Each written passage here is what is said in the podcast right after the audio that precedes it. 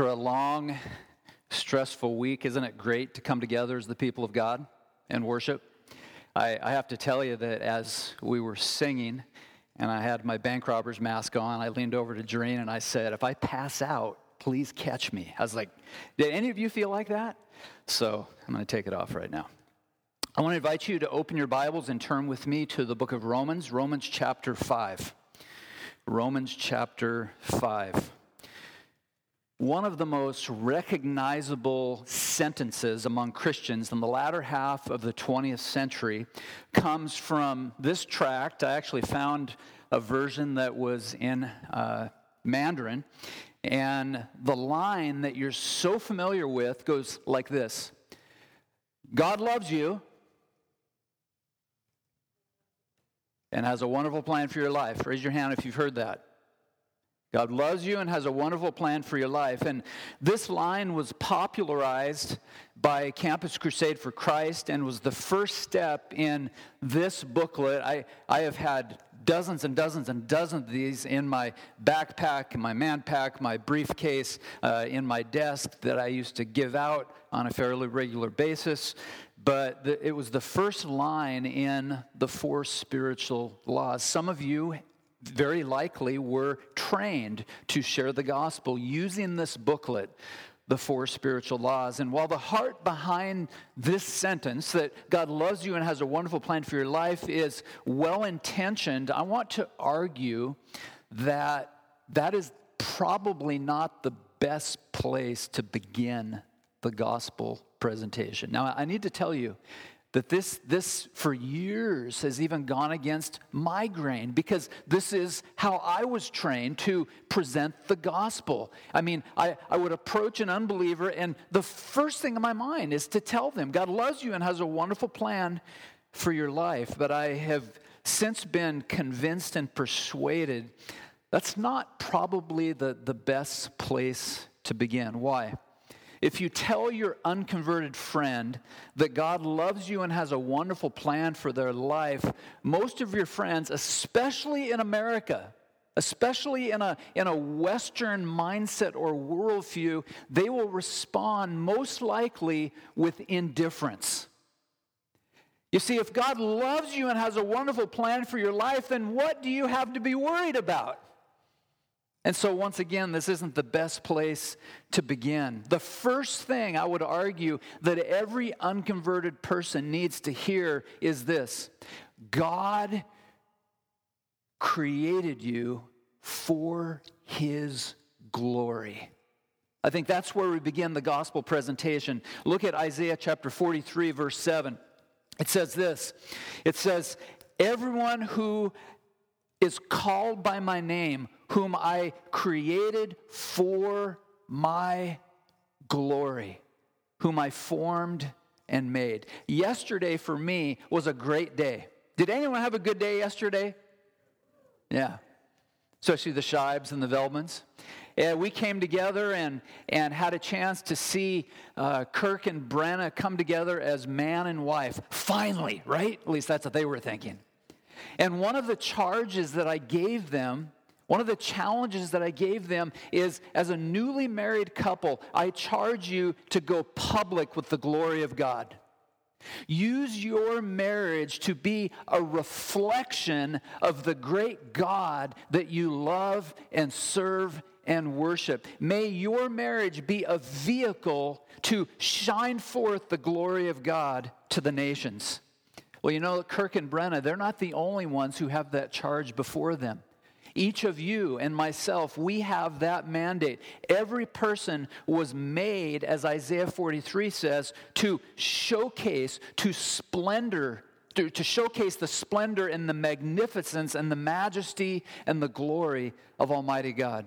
Every creature, every created being is designed to carry out the divine mandate of Habakkuk. Listen to what he says. For the earth will be filled with the knowledge of the glory of the Lord as waters cover the sea. Do you know what? That will happen one day. It has happened in part, but it will happen one day when the glory of the Lord surrounds the universe and every person will come before the Lord Jesus Christ on bended knee. Every thought, every plan, every action, every motive, indeed, everything that we say and do should reflect the great glory of our sovereign God. Let me make this very personal. Every time I sip a double shot of espresso, as I did this morning, with a dollop of whipped cream and cayenne pepper, how's that one for you?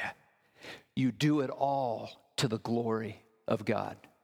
Every time I swing the golf club, as bad as it may be, just ask Nate, you do it all to the glory of God. Every time I step into this pulpit, every word that comes forth from my mouth is to be done for the glory of God. Every time I walk, every time I run, every time I get on my road bike, every pedal is to be to the glory of God. There is a short article that John Piper wrote, almost 20 years ago, and I don't think he intended it to be famous, but it has become really quite famous, at least in my mind. And it's an article that he wrote about drinking orange juice for the glory of God. I'll never forget the first time I read it. I thought to myself, drinking orange juice for the glory of God, are you kidding me? Because I had in my mind that things that you do to the glory of God are the grandiose things, or the great big things, the massive things, the building of buildings and the building of churches and the discipling of the nations and all those grand things. But Piper, he taught me something that day, that every sip of orange juice, as trivial as that might seem, is to be done to the glory of God. Jorina and I have a friend in Le Grand. She recently went to be with the Lord. Her name's Bertha. And Bertha was a dear, older woman, and she read that article. And she used to tell me, she probably told me dozens of times, Pastor Dave, this morning I got up and I drank my 2 cups of coffee to the glory of God. It made an impact on her. And that was the charge before Kirk and Brenna, and that is the charge for you and I as well. Whether we eat or drink, whatever we do all to the glory of God. There is a big problem now, and many of you know what that problem is. The major problem with this grand design is the creatures that God has fashioned to glorify Him have failed to do just that. Romans chapter 3, verse 23, we looked at it many months ago, says this, that we fall short of the glory of God. You know, that's a verse that I memorized probably as a 6 or 7-year-old, that all have sinned and fallen short of the glory of God. And I used to say it over and over and over, and you get prize after prize after prize. And I don't think it was till I was in college that I started to really come to grips with the magnitude and the importance of that verse. Isaiah 43, God has created every person, from Mother Teresa to Joseph Stalin and everyone in between, to glorify His great and awesome name. But the problem is, as Romans instructs, that we have failed to do that. We have fallen short of His glory. Daniel Fuller responds like this. And let me just give you a kind of a backdrop to this quote. Most of us are familiar with the definition of sin that goes something like this. The sin is missing the mark. Have you heard that definition? Sin is missing the mark. And that is a biblically accurate definition of sin. But I want to argue that it should go further than that. Let me read this definition by Dan Fuller. He says, we should understand our total depravity or our sin primarily to consist in heaping the greatest insult upon God by refusing to regard Him as trustworthy. So, definition number 1, sin is missing the mark. And I think we'd all agree, that's bad. We don't want to miss the mark. All have sinned and fallen short of the glory of God. But now when we hear this added insight from Dr. Fuller, that sin at its very essence, at the very root, it's failing to regard God as trustworthy. Let me ask fathers, if you're a father or a mother, and you tell your son or daughter to do a certain thing or to not do a certain thing. In this case, let's say you warn them not to do, you fill in the blank. And they choose to disobey you. The fact that they disobeyed you is bad to begin with, but what makes it especially hurtful and disappointing? They have failed to trust you.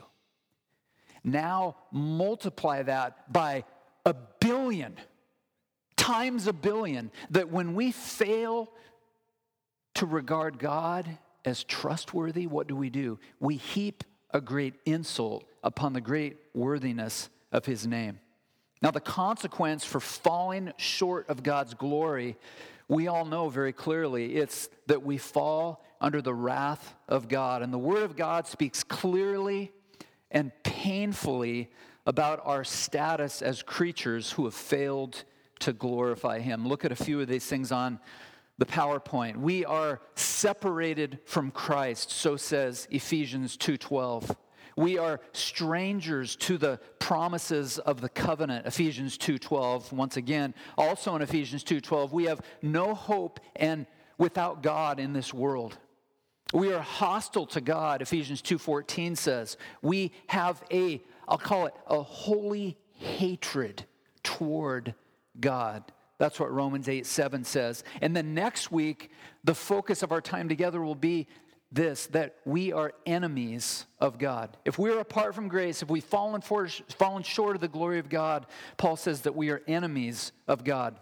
Listen to God's response.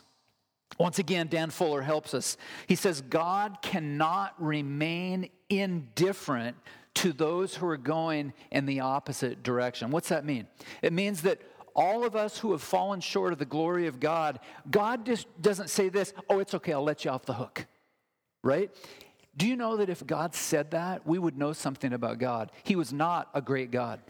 He is not a holy God. He is not a perfect God. He could not be considered as a loving God. For to let someone off the hook simply is not loving. We need to be held accountable. Fuller continues, we therefore conclude that it is just and right for God to consign the unrepentant to an eternal hell. Do you know how many people in our culture reject the doctrine of hell?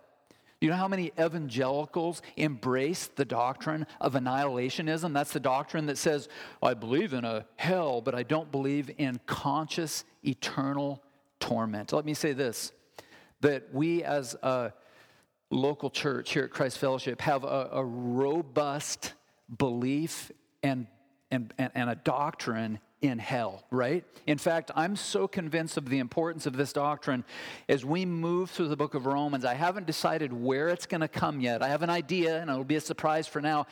I am considering, at a strategic point in this study, doing a topical study on hell that will probably last anywhere from 3 to 4 weeks, right? So you go home at lunch and you can say, let's talk about hell for a month. And I'm so convinced of the importance of this doctrine that we need to hear it, we need to see it, we need to embrace it. And the reason that I think we need to get intimately familiar with hell is that if we believe it, if we embrace it, then and only then will we be motivated to go out into the marketplace of ideas and tell a lost world they're going there, right? When we come face to face with the description that especially Jesus gives us of hell, how could we not go out and tell a lost world that they will go there unless they turn to the Savior, the Lord Jesus Christ? So we'll see where the Lord directs in the days to come. Now, thankfully that God in his infinite wisdom, he planned a way to redeem a people for his own possession. Amen? Thankfully, God planned a way to redeem a people for his own possession. Amen? Now, this is exciting stuff. And here's the reason. Jason, you deserve to go to hell. Darlene, Darlene's just shaking her head. Yeah. Where's Galen? Galen! You know it. Lynn, and it's so good to see you this morning. So I could go to each person. I'm not singling Galen and Linda out. I'm not singling the Vanderveens out. I'm saying every person in the sanctuary, including myself and every person in the world, we deserve, help me, we deserve hell. That's why when they ask me at Starbucks, how you doing, man? I'm better than I deserve. What are you talking about? I deserve to go to hell. That's when this conversation gets really weird, right? Do you want extra whipped cream on your lot? Now it's not that big of a deal, right? He deserves to go to hell. Thankfully, God has offered good news to people, that's you and I, who have failed to glorify him as they ought. The title of the message this morning is Operation Salvation. I want to invite you to stand to your feet as we read this passage together. Romans chapter 5, beginning in verse 6. For while we were still weak, at the right time, Christ died for the ungodly. For one will scarcely die for a righteous person, though perhaps for a good person one would dare even to die. But God shows his love for us, even in this, that while we were still sinners, Christ died for us. Let's pray. Lord, I'm eager to open the Word of God this morning and to study it together with your people. I pray that we would come more familiar with the bad news, but more than that, I pray that we would revel and delight in the good news, and that we would leave an encouraged people. During these dark days, that's one thing that we need the most. We need to be encouraged. And it seems strange to say that in light of what we've been discussing in the last few minutes, that we deserve to go to hell. But we're so excited to see your redemptive plan as it unfolds in this passage. And so use these verses to build up your people. If there's anyone here that is not yet a Christian, may today be the day of salvation. In Jesus' name I pray. Amen. Now, the title, Operation Salvation, I must admit, has a bit of a triumphant note to it. This should sound like good news for people who have failed to glorify God and are destined to pay the price for their rebellion for all eternity in hell. And you ever thought about that, how long eternity is? It's a long time. That's longer than this sermon. It's a long time. In order to understand, however, and appreciate the good news, you must first pay careful attention to the bad news. And so the way I have designed this message is very simple. First, I want you to understand the bad news. And if you're a note taker, Roman numeral number 1 will be the bad news. Roman numeral number 2 will be the good news. So a two-point sermon. Number 1, the bad news. As we think about the bad news, and we've looked at that in a very short form at this point, I want to help you to see the profile of every bad creature. Now, here we are in 2020, and I say we're going to do some profiling, and a large number of you are probably nervous at this point, because we have been taught over the last several years that profiling is a bad thing, especially in a racially charged, politically ramped up environment. But when we consider all of God's creatures, you need to understand this, that the Word of God never shies away from profiling. Have you noticed that? The Word of God never shies away from profiling. The passage before us paints a very revealing portrait, or a profile, if you will, of every creature. And so I am convinced that we need to see it, we need to accept it, and we need to meditate upon it. If you're not a Christian yet, and most of you that know me well know that whenever I preach, I always assume that there are at least a handful, if not more, of unconverted people that I'm communicating with. And so let me just say a word to you. If you're not a Christian, this may sound offensive to you. This may hurt your feelings. This may rub you the wrong way. But I say this, and the Bible says this, in love and in truth. And should you accept it, then you will be in a position to receive the good news. Notice three things in this profile. Number one, in verse 6, Paul says that while we were still weak, that's the first thing I want you to see, that every creature apart from grace is weak. In the Christian Standard Bible, the translation is helpless, or in the New International Version, it's, and I like this a lot, powerless. We are weak. We lack moral strength. The word literally means a person that lacks moral strength or courage or will. Hold your finger in Romans chapter 5 and go to the book of Acts just for a moment. I just want to show you one additional place where this word that is translated as weak, and to show you how it appears.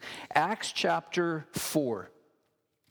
Look at Acts chapter 4, beginning in verse 8. Now let's start in verse 7. And when they had set them in the midst, they inquired, by what power or by what name did you do this? Then Peter, the apostle Peter, filled with the Holy Spirit, he said to them, rulers of the people and the elders, if we are being examined today concerning a good deed done to a crippled man, by what means this man has been healed. This should fascinate you. That word crippled is the same, comes from the same exact Greek word translated weak in Romans 5, 6. And so some might argue that weak might even be a little bit of a weak translation, maybe. So whether it's weak or whether it's helpless or whether it's powerless or whether it is crippled, that's where we stand before God apart from grace. And what do I mean by crippled? I mean our mind, our heart, our emotions, our will. The mantra of American evangelicals is, what about free will, right? You've heard me run this to death. And my response to that is, what about free will? Right? You are, someone help me, you're crippled. You're weak, you're powerless, you're helpless apart from grace. Now, here's the thing, especially in America, no one likes to be considered weak in America. You see, people spend time in the gym to do what? To build their muscles, to steer clear from weakness. We go to the academy, we go to the school, we go to the educational system, we go to the university to guard against intellectual weakness. Over the last several years, I've been fascinated, and I myself have personally been interested in this, about the kind of food that we put in our bodies, right? So we know at this point, if you put a ton of sugar and refined flour and junk food in your bodies, what's going to happen? You're going to be really weak, and you're going to get really big, and you're going to have neurological disorders, and we have a whole host of diseases that people in the West especially are afflicted with. Why? Because of the kinds of things that we put in our bodies. And so weakness is not something that you typically want to put on your resume. Weakness is not something you typically advertise or brag about. Now, the weakness that Paul refers to in this passage is spiritual weakness. Let me give a couple of things that he implies here. First, in Ephesians chapter 2, verse 1, Paul says very clearly that we are born into a position where we are spiritually dead. Stephen Lawson says, in this state, unregenerate people are completely unresponsive to the things of God. Just as a corpse cannot see, hear, or make choices, one who is spiritually dead cannot properly respond to the things of God, end quote. Some of you have heard me say that if I ever have the opportunity to teach a preaching course in a Bible college or a seminary, day number one, field trip to the cemetery. We're going to the cemetery, we're going to stand amidst the tombstones, we're going to have every gentleman stand at the pulpit and preach to corpses, right? Because that's what it is to preach to unconverted people. We are in this position of spiritual death. It gets better. We're also spiritually blind. We are unable to see the light and the glory of the gospel of Jesus Christ. We are spiritually incapacitated. We are enslaved to sin and unable to come to Christ apart from God's empowerment. John chapter 6, verse 44. Additionally, we are in a position of spiritual slavery and bondage. Remember what Jesus said? Anyone who commits sin, and we do, is a slave to sin. And so that's the first thing I want you to see in this profile. We are weak, we are helpless, we are powerless apart from grace. Number two, also in verse 6, notice that every creature is ungodly. At the end of verse 6, Paul refers to the ungodly. And here's a Greek word. It's an important word. It's the word sebon, S-E-B-O, with a line over it to give it definition, N, sebon. That's not the word that appears here. The word sebon is the word godly. Now, we all know at this point in our journey, whenever you put the little letter A in front of a word, what does it do to the word? Cancels it out. Let me illustrate. How many of you would say you're a theist? You believe in God? Hopefully, many of you. Hopefully, all of you. You're a theist. What happens if you put the A in front of theist? Now you're the opposite. Now you're an atheist, right? So, sebon means a godly man or woman, a godly person. But the word that Paul uses is a sebon. That is ungodly. That's who we are. A person who lacks proper veneration toward God. The impious, the profane, the unholy, the sacrilegious. Hold your finger once again in Romans 5. And I want to have you turn with me to three passages. And the first would be in 1 Timothy chapter 1. And my strategy here, I just want to give this to you in advance. My strategy is I want you to see something that's very interesting. You know what? I'm going to skip this. I want to go to the next one, and I'm going to move along quicker. I want you to go to number 3 and see that Paul refers in verse 8 to each person apart from grace as sinners, and we know that very well. We are sinners.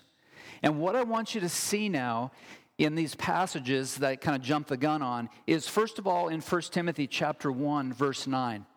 My strategy is I want you to see how ungodly and sinner are together. They're teammates, if you will. So 1 Timothy chapter 1, verse 9. Understanding this, that the law is not laid down for the just, but for the lawless and disobedient. Notice, for the ungodly and sinners. You see how they're teamed up, ungodly and sinner. Now, also go over to the book of 1 Peter chapter 4. 1 Peter chapter 4, and if you want to get ahead, you can also move ahead to the book of Jude. So 1 Peter chapter 4, verse 18. Peter says, and if the righteous is scarcely saved, what will become of the, do you see it? The ungodly and the sinner. Finally, in the book of Jude, we read from Jude earlier in the service, look at verse 15. It'll start in 14. It was also that Enoch, the seventh from Adam, prophesied, saying, behold, the Lord comes with 10,000 of his holy ones, that is angels, to execute judgment on all and convict all the ungodly of all their deeds of ungodliness that they have committed in such an ungodly way, and all the harsh things that the ungodly sinners have spoken against him. Do you see those words paired up again? The ungodly and the sinful. That word sinner means a person who has disobeyed or violated any of God's commands or neglected any of the duties that God puts before us. It was either last week or the week before, I commended a book to you, a children's catechism. It's the New City Catechism, edited by Tim and Kathy Keller. Here's the description of sin in that catechism. Sin is rejecting or ignoring God and the world he created, rebelling against him, and living without reference to him, not being or doing what he requires in his law, resulting in our death and the disintegration of all creation. If you're listening carefully, you know why Roman numeral number 1 is entitled The Bad News. I mean, this is bad, bad news. This is what every creature needs to understand, that apart from grace, we are weak, that we are helpless, that we are ungodly, and that we are sinners. Now, at this point, we have two major problems. First, the bad news runs against the grain of what we are typically taught in our culture. Our culture teaches that we are good people. Typically, I will warn those who go to the university to study psychology as a Christian. I want to tell you that if your son or daughter goes to study psychology, rule number 1, you will be taught that man is basically good. Now, here's what's tragic. Guaranteed you'll be taught that in the secular university, but in many Christian universities, you will also be taught that man is basically good, to the shame of every Christian institution that emphasizes that. In addition, our families are not typically teaching children that they are weak and ungodly and sinners. Frankly, I don't believe that many people in our day believe that we are weak, ungodly sinners. Thus, if that's your presupposition, there is no need for good news. At that point, the sermon is essentially done. If you say, Pastor, that doesn't apply to me, then nothing else will apply. The gospel becomes unnecessary in such a context. The second problem is that many churches and pulpits have jettisoned the law of God. God's law, I must remind you, is an essential component of biblical preaching. You've heard some of the emphasis on the law of God this morning.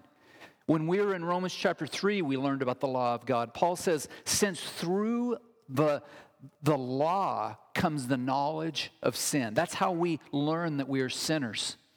Walter Chantry, a book that I read many years ago called Today's Gospel, I highly recommend it to you, says the absence of God's holy law from modern preaching is perhaps as responsible as any other factor for the evangelistic impotence or powerlessness of our churches and missions. Simply put, eliminate the law of God and preaching will be emptied of its power.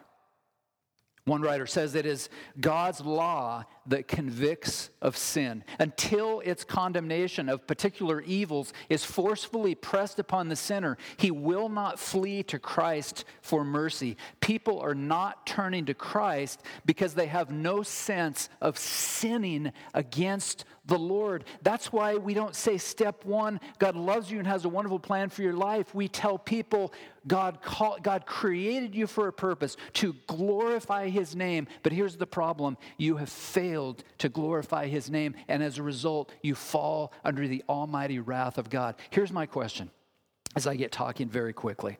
The last time you shared the gospel, did you tell your friend, did you tell your family member that apart from Jesus, that apart from grace, that they will stand under the almighty wrath of God forever and ever and ever? Isn't that what the unconverted needs to hear?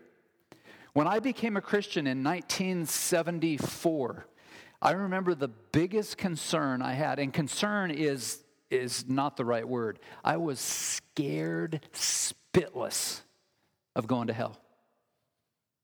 Here's what I hear from parents. Oh, I don't want my 6-year-old to be afraid of going to hell. I want my child to be afraid of going to hell.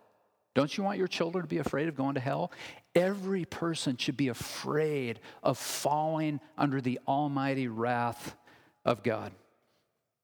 And so I want to burn the bad news into your soul. I want you to wrestle with the bad news. I want the bad news to touch you in the deepest possible way. I want the reality of your true condition apart from God to lead you to the very corridors of hell where Jesus said, the worm does not die and the fire is not quenched. I want you to feel the flames, as it were. It was Martin Lloyd-Jones, the great Welsh pastor who I've quoted frequently in our Romans series, said this, "We shall never really understand the love of God until we see what sin is in the sight of this holy God whose wrath is upon it." That is to say, I want you to be wounded, as it were, with the bad news. Because when you're sufficiently wounded, guess what? You will be ready and excited to hear the good news. I hope you're there at this point, even as a converted person. It was Samuel Bolton who said this, "When you see that men have been wounded by the law, then it is time to pour in the balm of gospel oil. It is the sharp needle of the law that makes way for the scarlet thread of the gospel." And so for Christ's followers, let us begin by telling our non-Christian friends and families the truth about their condition apart from grace. Let us tell them the bad news first, that they are weak, that they are ungodly, that they are sinners. And once they settle on the bad news, once they let the bad news marinate on their sin-stained souls, then they will be in a condition to have you, the evangelist, and me, the evangelist, tell them the beauty of the good news. So are you ready to hear the good news? I'm tired of talking about the bad news. Notice number two, the good news. The good news, and as you know, we like to summarize every message with kind of this capstone statement, this big idea. My preaching professors called it the homiletical idea. No one has any idea what that means. What is the kernel of truth that I want you to take away today? It's found two times in this passage, one time in verse 6 and another time in verse 8, and here it is. Christ died for us. That's the good news. That's the good news. First, I want you to see some facts concerning his death. Some of you are wondering, we've got at least 15 minutes left. How in the world is he going to stretch 15 minutes with four words? It's going to be hard to confine it to 15 minutes. Number one, I want you to see that the death of Jesus Christ was a real death. It was a real death. The word that is translated as died means this. It means to pass from physical life and lose all bodily attributes and functions necessary to sustain life. Let me illustrate. In John chapter 11, do you remember Jesus had a friend who died? Do you remember his name? Lazarus. You remember what the King James said about Lazarus? He stinketh. It's my favorite verse on the King James. He stinketh. If I were to ever go back to the King James, that would be the reason why. So I could just quote that over and over and over. He stinketh. Well, Jesus told his friends, Lazarus has died. That is, he's gone. That is, he's not breathing. It's like Jesus was saying in medical terms, he's flatlined. If you want sound effects, that's Lazarus. He was dead. It wasn't a phony death. He was dead. In John chapter 19, Jesus is on the cross and knowing that it was now finished, said, I thirst. Imagine Jesus bearing the weight of your sin on the cross. A jar, the author says, is full of sour wine stood there, and they put a sponge full of the sour wine on a hyssop branch and held it to his mouth. And when Jesus received the sour wine, he said, it is finished. And he bowed his head and he gave up his spirit. The man, Jesus Christ, someone help me. He died. He died. This was not a shell game. This was not a parlor trick. He wasn't like some scholars say, he didn't swoon, he fell asleep and he looked like he was dead and then he took a little nap and he woke up later. No. Jesus, the man, died. Dead and buried. Notice number 2, another fact concerning the death of Jesus. It was a timely death. And this needs some explanation. Look at verse 6. While we were still weak, at the right time. When I say time, what's the first thing you think of? Yeah, I wish you could see it. I saw a bunch of people do this. You think of your watch. Now, in the Greek language, there are 2 major words that help us to describe time. The first one you know. Every single one of you know this. Even the little kids. It's chronos. We all know what chronos is. If you don't know what it is, you're going to hear about it in just a minute. This is chronos. Right? This is 12 o'clock, 1 o'clock. This is Pastor Dave's gone overtime today, o'clock, right? That's chronos. It's what time is it? That is not the word that is used by Paul in this passage. For while we were still weak, at the right time, he's not saying at a certain time at 3 o'clock or 9 o'clock or 12 o'clock, Jesus died. That's not what he's saying at all. Paul uses the other word translated time. It's the Greek word kairos, and it's not important that you remember that, but it's distinct from chronos.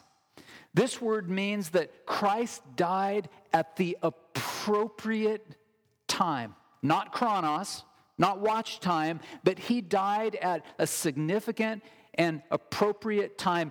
Put it this way, he died at the time that God decreed that he would die. I love Galatians chapter 4. That says this, but when the fullness of kairos, time, not chronos, but kairos, when the fullness of time had come, God sent forth his son. He sent forth his son at just the right time in redemptive history. Born of a woman, born under the law, to redeem those who are under the law, so that we might receive adoption as sons. This reminds us that God planned everything. You know that, right? God planned everything about the death of Christ, including the time and the place and the circumstances of his death. Lloyd Jones says it means that a way back before the foundation of the world, before the world was ever made, before man ever existed, before time had ever come into existence, God planned this mighty and glorious way of salvation. He planned it in detail. He planned that at a given point in time, his son would come into the world to make atonement. And that atonement would provide the means for all of God's elect to receive everlasting life. Number 3, I want you to see that it was a remarkable death.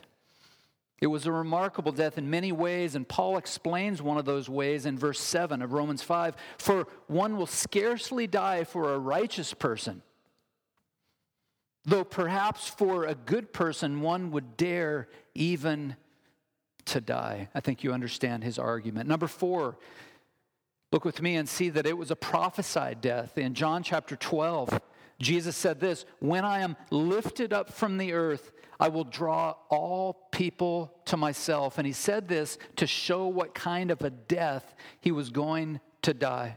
In Acts chapter 2, we read that this Jesus was delivered up according to the definite plan and foreknowledge of God. You crucified him and killed him by the hands of lawless men. God raised him up, loosening the pangs of death, because it was not possible for him to be held by it. Listen, it was the Lamb who was slain from the foundation of the world. Number 5, and as I wrote this in my notes, you ever write something and you say, should I really write that? Do I really believe that? And so I contacted my best friend, pastor in the Bay Area. I said, Dave, was the death of Jesus a glorious death?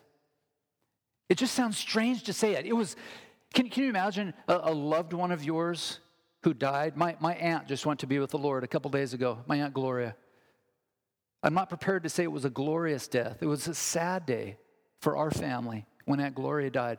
But when Jesus died, it was a glorious death. My friend Dave sent me a text back and he said, that's the greatest thing you could ever say about the death of Jesus. It was a glorious death. The great Puritan theologian, John Owen, said the primary purpose of the death of Christ was to glorify God. You remember that song that got popular about 15 years ago that goes something like this? I probably shouldn't sing it, but I will. He thought of me above all. No, he didn't. He didn't think of you and I above all. He thinks, and Jason and I have talked, I don't know how many times about this. That's just a song we're not going to sing at Christ Fellowship. Why? It's not true. When Jesus died upon a wooden Christ, on a wooden cross, he did not think of me above all. He did not think of you above all. He was thinking of the glory of God above all. And so Owen continues, in everything that he does, God intends first to display his own glory. All things exist primarily to bring glory to God forever and ever. And so it was a glorious death. And number 6, it was an effectual death. Young people might say it's a death that accomplished something. It worked, and we see this. And I have to tell you, all these things I'm going to read, every one of these could be multiple sermons. And so brace yourself. The purpose of the death of Christ was to bring people to God. The purpose of the death of Christ was to save people from their sins. That's my favorite Christmas passage, Matthew chapter 1, verse 21. The purpose of Jesus' death is to deliver people from the domain of darkness. It was to create a people who do good works. That's why Jesus died. What did he accomplish in his death? People are reconciled to God by it. We'll see that next week. People are forgiven and justified. People are made clean and holy by it. People are adopted as God's sons by it. People receive God's glory and everlasting life. On the cross, Jesus Christ defeated the devil. 1 John chapter 3:8, the reason the Son of God appeared was to destroy the works of the devil. Does anyone love that verse? That is just such a powerful verse. Look at number 7 and we'll close. It was a death that put God's love center stage. Romans 5:8, but God shows his love for us and that while we were sinners, Christ died for us. I hope by this point you've come to the place in your Christian pilgrimage where you become a big fan of the word but. It's a powerful word. It's a word that we should grow to love and cherish. It introduces a God here who steps in and demonstrates his love for us in that while we were still sinners, Christ died for us. That word shows in the English Standard Version comes from a word that means to give evidence for, to prove. How does God prove that he loves me? How does he prove that he loves you? He dies on a cross. He sends Jesus to die on a cross. And you're all familiar with that word love. It comes from the Greek word agape, which is a strong positive emotion of regard and affection. It's the highest form of love in the English language. Listen to how the love is displayed to Israel in Deuteronomy 10:15. Yet the Lord set his heart in love on your fathers and chose their offspring after them. You above all peoples, you are his this day. And I couldn't skip over Isaiah chapter 62. And I have to confess to you, I'd never noticed Isaiah chapter 62 verse 5. Do you know where I discovered it? Any music fans? I discovered it in a Stephen Curtis Chapman song. I'm kind of embarrassed to admit that. But Stephen Curtis Chapman sings this song and he cites Isaiah chapter 62 verse 5 that says this. For as a young man marries a young woman, so those of you who were at the wedding yesterday, you have this etched in your mind. As a young man marries a young woman, so shall your sons marry you. As the bridegroom rejoices over a bride, so shall your God rejoice over you. As I had the best seat in the house yesterday, right? I could look into Kirk's eyes. I could look into Brenna's eyes, right? They whipped their rings out and they said their vows, and I could see the bridegroom rejoicing over his bride, and to see the bride reveling in the love that her future husband had for her. That's how God sees his people. He rejoices over us. Now, I want to close by having you look with me at the love of God. This is a passage of Scripture that there's no way we could finish this message without focusing on the love of God. And I want to have you put your make-believe seatbelts on, if you would. All the young people always like to, I always hear, right? Put your seatbelts on, because some of this might come as a little bit of a challenge to you. And I think that's a good thing, because I think we're in a position where we need to be kind of stretched like a balloon. We need to re-examine what we know and believe about the love of God. If I could speak just candidly, whenever a pastor goes away from his notes, that's a really dangerous thing. I think we've gotten a little soft with our view of the love of God. I think we've gotten a little mushy. Right? I think we've gotten a little sentimental with our views of the love of God. So I think it's time that we get more robust, right? We get more biblical, and we begin to work hard at understanding what his love is. And so let me have you focus on several things with me. Number one, it is a costly love. God's love is a costly love. Hebrews 2, verse 9, but we see him who for a little while was made lower than the angels, namely Jesus, crowned with glory and honor because of the suffering of death, so that by the grace of God, he might taste death for everyone. Do you see why I say it is a costly love?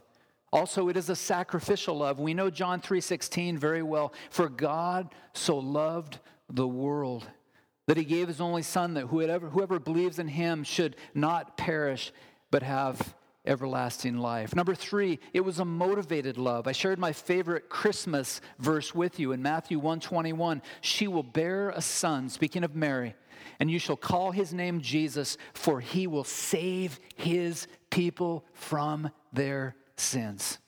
Number four, it was an obedient love. I think you're very familiar with Philippians chapter 2, verses 5 to 8, where Paul says, have this mind among yourselves, which is yours in Christ Jesus, who, though he was in the form of God, did not count equality with God a thing to be grasped, but emptied himself by taking the form of a servant, being born in the likeness of men, and being found in human form, he humbled himself by becoming obedient to the point of death, even death on a cross. Number five, and I need to go out, drink a water for this one. This is where it might get challenging. I want you to see that the love of God is a contra-conditional love. That might sound strange to you.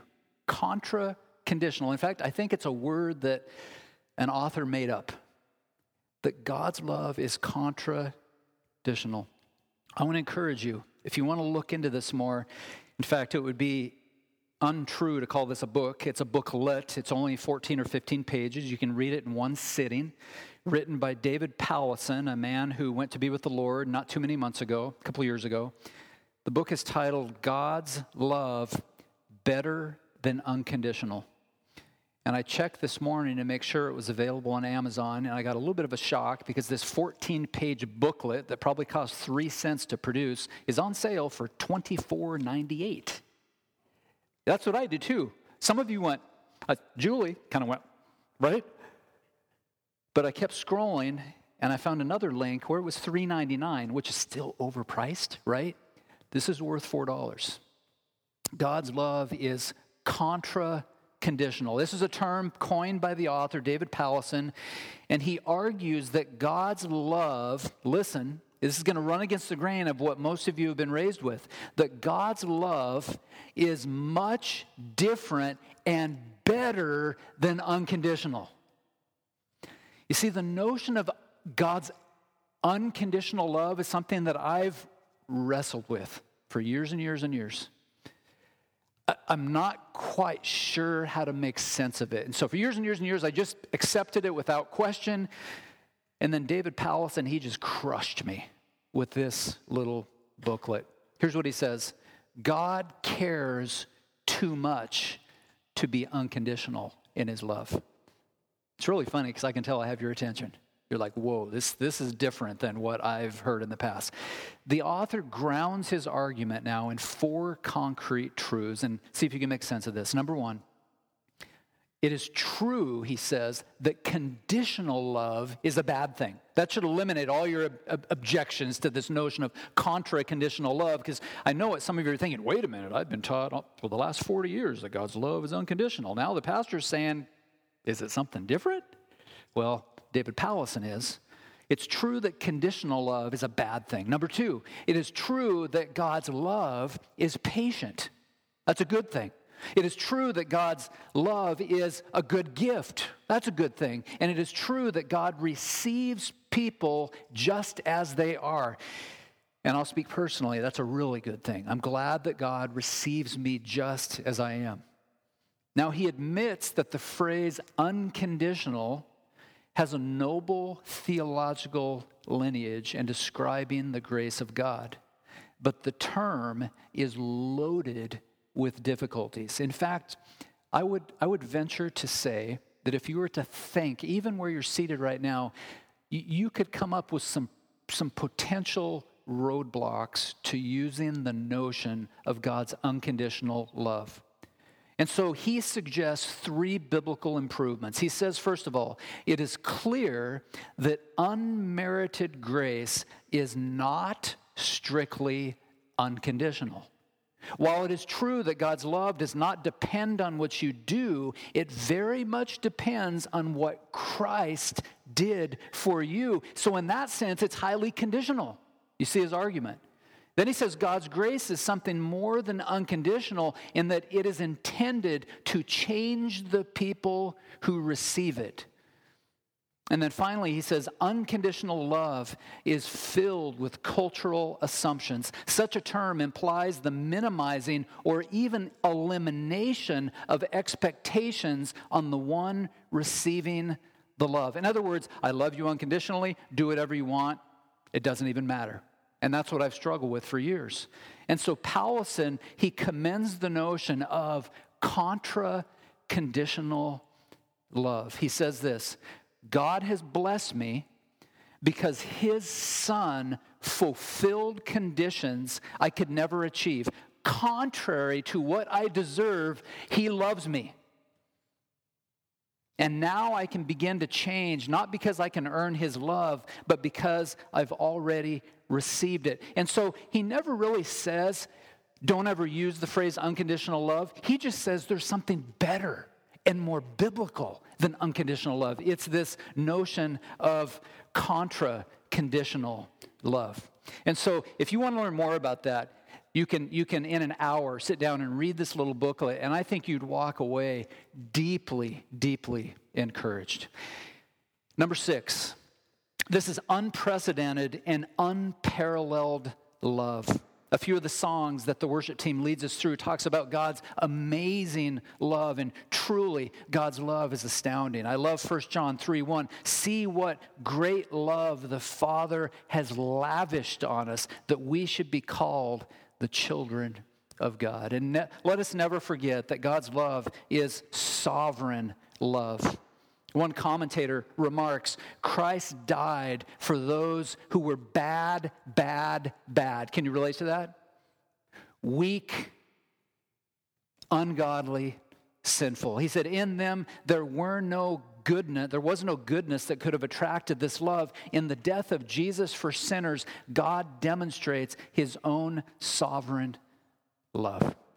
Let me leave you with some takeaways. Four important takeaways. First, acknowledge that you are weak. You can tell where this is going. Acknowledge that you are ungodly. acknowledge that you are a sinner, and believe on the name of the Lord Jesus Christ, and you will be saved. As your pastor, it is so, I wish you could see what I see, because when I said, believe on the name of the Lord Jesus Christ and you'll be saved, I look around the sea of faces and saw several of you just light up with a huge smile, because you're thinking, there it is. There it is again. It's the gospel. And some of you have been walking with Jesus for 20 or 30 or 40 or 50 or more years, but you know you need to hear and rehearse the old story that Jesus died for you. Let me leave 4 practical points of application and we'll close. Number 1, reflect on the love that God had for you in eternity past. Think about an eternity past as God, before he created anything, he saw you, your name, your first name, your last name. He saw you as a person who was helpless, who was weak, who was ungodly, who was a sinner. And what did he do? He had an agape love for you. So reflect on that love. Number 2, remember the love that God has for you today, not only in eternity past, but today and for eternity future, for all of eternity. Number 3, rejoice knowing that your name is written in the book of life. We can walk away this morning and know, if you have trusted in Christ, that your name is written in the book of life. And finally, and this is where the rubber meets the road. I was sharing with you last week that I'm preparing a class on evangelism. It's something that is important to me and important as your pastor and important that we engage in this kind of evangelistic activity. And so resolve to tell the nations about the gospel of God and his love for all the nations. And what we're going to learn in this class is that no matter how old you are, no matter how much experience you have doing it, that you can do it. I think what we're going to find is that some of those who don't think they can do it will be numbered among the best evangelists among us. Because what they do is they simply open their mouth.